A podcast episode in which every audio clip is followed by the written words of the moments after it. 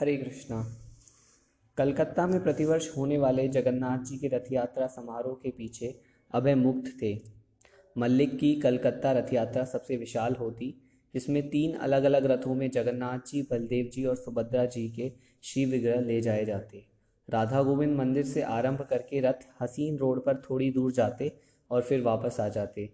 मल्लिक लोग उस दिन जनता को भारी मात्रा में जगन्नाथ जी का प्रसाद वितरण करते। रथ यात्रा भारत के सभी नगरों में निकाली जाती थी, परंतु मूल और विशाल रथ यात्रा जिसमें हर वर्ष लाखों तीर्थ यात्री सम्मिलित होते, कलकत्ता से दक्षिण की ओर 300 मील की दूरी पर जगन्नाथपुरी में होती थी।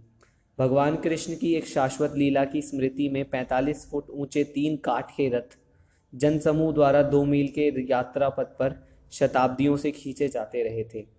अभय ने सुन रखा था कि 400 वर्ष पूर्व किस प्रकार स्वयं महाप्रभु चैतन्य रथ यात्रा समारोह में भाव विभोर होकर नाचते थे और हरे कृष्ण कीर्तन का नेतृत्व करते थे। अभय कभी कभी रेलवे टाइम टेबल देखते या वृंदावन और पुरी का किराया पूछते। वे यही सोचते रहते कि किस तरह उनके पास किराए के पैसे इकट्ठे हों और वे इन स्थानों को जा सकें। अभय की इच्छा थी कि उनका अपना रथ हो और वे अपनी रथ यात्रा निकाल सकें। सहायता के लिए उन्होंने अपने पिताजी से कहा गौर मोहन राज़ी हो गए, लेकिन इसमें कठिनाइयाँ थी। जब वे अभय को कई बड़ियों की दुकान पर ले गए तो उन्होंने पाया कि रथ बनवाना उनके सामर्थ्य की बात नहीं। जब वे घर लौटने लगे तो अभय रोने लगे, और एक वृद्ध बंगाली महिला उनके पास आई और उसने पूछा कि क्या बात है? गौर मोहन ने बताया कि बच्चा रथ यात्रा के लिए रथ चाहता है, लेकिन उसे बनवाना उनके लिए संभव नहीं है। ओह, मेरे पास एक रथ है।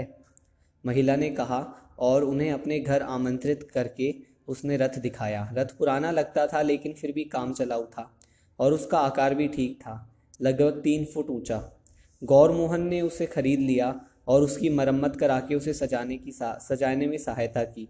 पिता पुत्र ने मिलकर उस पर सहारे के लिए सोलह खंभे बनाए और उनके ऊपर बितान तान दिया। जो पूरी के बड़े रथों पर लगे बितानों से लगभग मिलता हुआ था। रथ के आगे उन्होंने परंपरागत काठ का घोड़ा और उसका चालक भी लगा दिया। अभय का आग्रह था कि रथ असली लगना चाहिए। गौर मोहन रंग ले आए और अभय ने रथ को पूरी के मूल रथों का अनुकरण करते हुए स्वयं पेंट किया। उनमें बड़ा उत्साह था और समारोह के विविध पक्षों की व्यवस्था उन्होंने बड़ी लगन से की। लेकिन जब उन्होंने एक पुस्तक में दिए गए चित्रों और विधियों को क्रियान्वित करते हुए रथ के लिए आतिशबाजी करने का प्रयत्न किया तो रजनी ने मना कर दिया। अभय ने अपने साथियों से सहायता ली, विशेषकर अपनी बहन भवतरिणी से, और वे उनके स्वाभाविक नेता बन गए। उनकी बाल क्रीड़ा से प्रसन्न पड़ोस की वृद्ध महिलाएँ उनकी प्रार्थना पर विशेष व्यंजन बनाने को राज़ी हो गई, ताकि वे अपने रथ यात्रा समारोह में प्रसाद बांट सके। पुरी की रथ यात्रा की तरह अभय की रथ यात्रा भी लगातार आठ दिन चलती। उनके परिवार के लोग जमा होते और पड़ोस के बच्चे यात्रा में शामिल होते, रथ खींचते, ढोल और करताल बजाते तथा कीर्तन करते।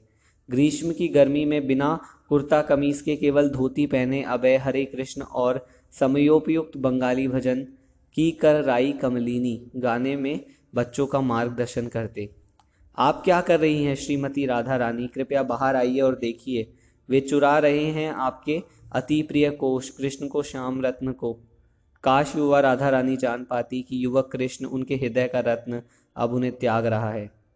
अभय ने बड़ों के धार्मिक उत्सवों में जो कुछ देखा था, उसका उन्हें अनुकरण किया।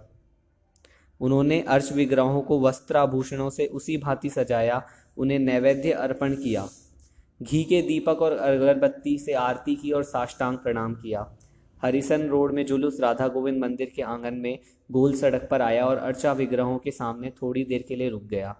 यह सब तमाशा देखकर गौर मोहन के मित्र उनके पास गए और बोले, आपने हमें आमंत्रित क्यों नहीं किया? यह तो आप एक बड़ा उत्सव कर रहे हैं और आप हम लोगों को आमंत्रित नहीं कर रहे हैं, ये क्या है? अभय के पिता ने उत्तर दिया, यह सब केवल बच्चों का खेल है। मित्रों ने व्यंग किया हाँ यह सब केवल बच्चों का खेल है। ऐसा कहकर आप हम लोगों को उसके आनंद से वंचित कर रहे हैं? अभय वाव विभोर हो भाव विभोर होकर रथ यात्रा के जुलिस में जुट रहे। उधर गौर मोहन लगातार आठ दिन धन व्यय करते रहे और रजनी जगन्नाथ जी पर चढ़ाने के लिए विविध व्यंजन और फूल मालाएँ तैयार करती रही। यद्यपि अभय ने जो कुछ किया वह केवल अनुकरण था, लेकिन रथ यात्रा निकालने के पीछे उनकी प्रेरणा और अविचलित स्फूर्ति वास्तविक और सच्ची थी। उनकी स्वतः प्रेरणा से बच्चों का यह उत्सव आठ दिन तक चलता रहा। उत्तरोत्तर हर वर्ष नया उत्सव आता और अभय उसी उत्साह से उसे मनाते। हरे कृष्णा।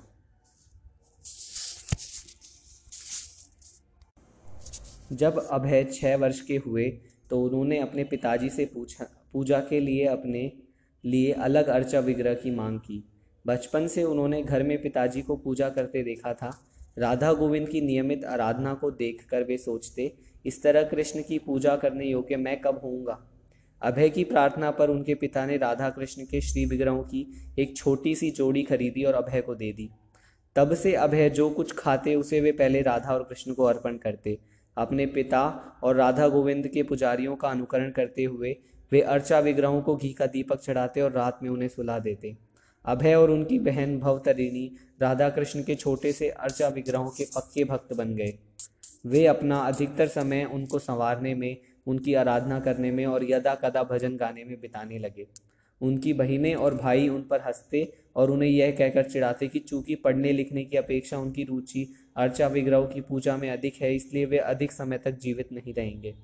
लेकिन अभय जवाब देते कि हमें इसकी चिंता नहीं है। एक बार एक पड़ोसी ने अभय की माता से पूछा, आपके छोटे लड़के की आयु क्या है? उन्होंने उत्तर दिया, अभय सात साल का है। अभय इस बात को रुचिपूर्वक सुन रहे थे। उन्होंने अपनी आयु के विषय में किसी को बात करते पहले नहीं सुना था, लेकिन अब उन्हें पहली बार मालूम हुआ कि वे सात साल के हो गए हैं। किंडरगार्टन में शिक्षा पाने के अतिरिक्त जहाँ अभय को पहले बलात् ले जाया गया था, वे पाँच से आठ साल की आयु तक घर पे ट्यूटर से ही पढ़ते रहे। वे बंगाली में पढ़ना सीख गए और संस्कृत सीखने लगे। उसके बाद सन 1904 में जब अभय आठ साल के हो गए उन्हें हैरिसन रोड और सेंट्रल रोड के कोने पर स्थित निकट के मुट्ठी लाल सील फ्री स्कूल में दाखिला कराया गया। मुट्ठी लाल स्कूल लड़कों का स्कूल था, जिसकी स्थापना सन 1842 में एक संपन्न सुवर्ण वणिक वैष्णव ने की थी। स्कूल का भवन पत्थर का बना था, वह दो मंजिला था और उसके चारों ओर पत्थर की चार दीवारी थी। उसके अध्यापक भारतीय थे और विद्यार्थी स्थानीय सुवर्ण वणिक परिवारों के बंगाली थे। धोती और कुर्ता पहने हुए लड़के अपने माता पिता को छोड़कर सवेरे अपने घरों से निकलते और हाथ में कुछ किताबें और टिफ़िन लिए हुए, वे छोटे छोटे समूह में चलते हुए स्कूल की ओर बढ़ते। स्कूल के अहाते में पहुंचकर वे एक साथ खेलते और बातें करते, जब तक कि घंटे की टन टन उन्हें अपनी कक्षाओं में जाने को न बुलाती। बच्चे बड़े कमरों को पार करते हुए सीढ़ियों से चढ़ते उतरते स्कूल की दूसरी मंजिल पर सामने के विस्तृत बरामदे में जा पहुँचते। तब उनके अध्यापक उन्हें लकड़ी की डेस्कों के पीछे बेंचों पर बैठाते, जहाँ गणित, विज्ञान, इतिहास, भूगोल और उनके अपने वैष्णव धर्म और संस्कृति में उन्हें शिक्षा दी जाती। कक्षाएँ अनुशासित थी और नियमबद्ध रूप से चलती थी। हर लंबी बेंच पर चार बच्चे बैठते, चारों के लिए डेस्क एक थी, जिसमें चार दवातें बनी होती थी। यदि कोई लड़का शरारत करता तो उसके अध्यापक उसे बेंच पर खड़े हो जाओ का आदेश देते थे। बंगाली पुस्तक का नाम जिसे बच्चे पढ़ते थे फोक टेल्स ऑफ़ बंगाल था। वह परंपरागत बंगाली लोक कथाओं का संग्रह थी। ऐसे लोक कथाओं का जिन्हें दादा, जिन्हें दादी वहाँ के बच्चों को सुनाया करती थी, जैसे चुड़ैलों, भूतों, तांत्रिकों, वार्तालाप करने वाले पशुओं, सज्जन ब्राह्मणों, या कभी कभी दुष्ट ब्राह्मणों, शूरवीर सैनिकों, चोरों, राजकुमारों, राजकुमारियों, आध्यात्मिक त्यागों, सद्गुणों, धार्मिक विवाहों आदि की कथाएँ।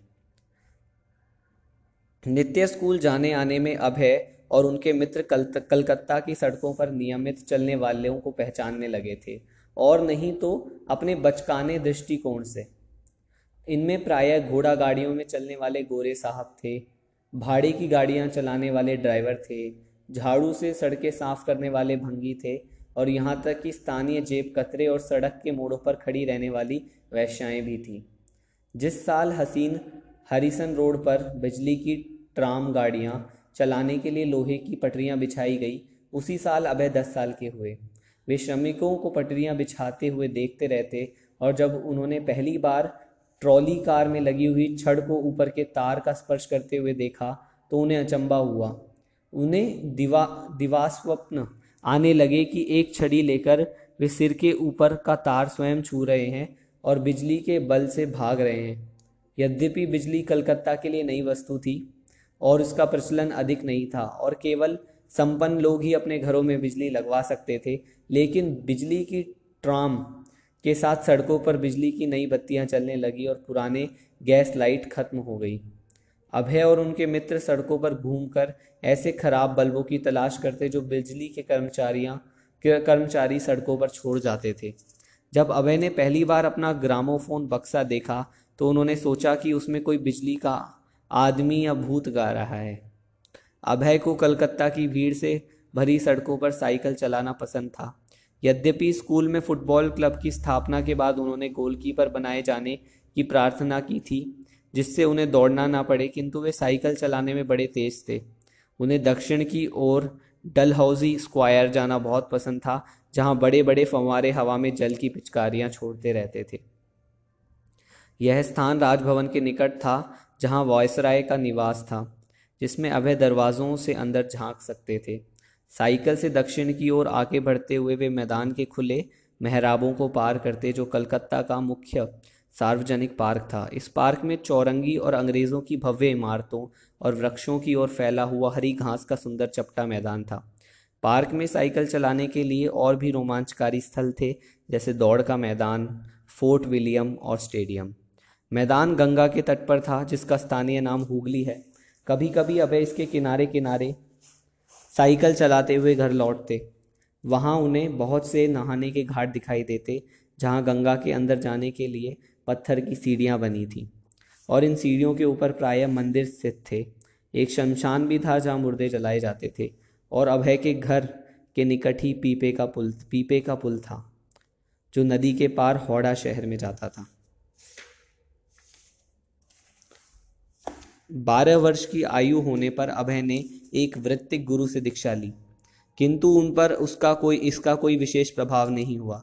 गुरु ने उन्हें स्वयं अपने गुरु के बारे में बताया, जो एक महान योगी थे, जिन्होंने एक बार उनसे पूछा था कि तुम क्या खाना चाहते हो। अभय के परिवार के गुरु ने उत्तर दिया था, अफ़गानिस्तान के ताजे अनार। योगी बोले थे, बहुत अच्छा बगल के कमरे में जाओ। और वहाँ उन्हें अनार के फलों की एक शाखा मिली थी।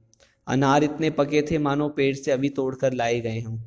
एक योगी जो अभय के पिता के पास आए थे, कहने लगे कि वे एक बार अपने गुरु के पास बैठे थे और उनके शरीर का स्पर्श करते ही वे पल मात्र में योग की शक्ति से द्वारका पहुँच गए थे। बंगाल में निरंतर बढ़ते तथाकथित साधुओं के बारे में गौर मोहन की राय अच्छी नहीं थी। इन साधुओं में भक्ति रहित, निर्विशेषवादी दार्शनिक, देवताओं के पूजक, गांजा पीने वाले, भीख मांगने वाले सभी शामिल थे। लेकिन गौर मोहन इतने दया दानशील थे कि उनके घर का दरवाज़ा कभी मिथ्याचारियों के लिए खुला था। अभय देखते कि उनके पिता के अभ्यागत के रूप में बहुत से तथाकथित साधु और कुछ अच्छे, सच्चे संत महात्मा भी भोजन के लिए प्रतिदिन घर में आते थे। उनके वार्तालाप और कार्यकलाप से अभय को बहुत सी बातें मालूम हुई, जिनमें यौगिक शक्तियों भी शामिल थी। एक बार एक सर्कस में अभय और उनके पिता ने देखा कि एक योगी के हाथ पैर बांधकर उसे एक थैले में बंद कर दिया गया। थैला सील करके एक बक्स में रखा गया और बक्स में ताला लगाकर उसे भी सील कर दिया गया। फिर भी योगी बाहर निकल आया, लेकिन अभय ने इन चीज़ों को उतना महत्व नहीं दिया जितना वे पिता द्वारा सिखाए गए अपने भक्ति परक कार्यकलापों राधा कृष्ण की उपासना और यात्रा रथ यात्रा के आयोजन को देते थे। हरे कृष्णा।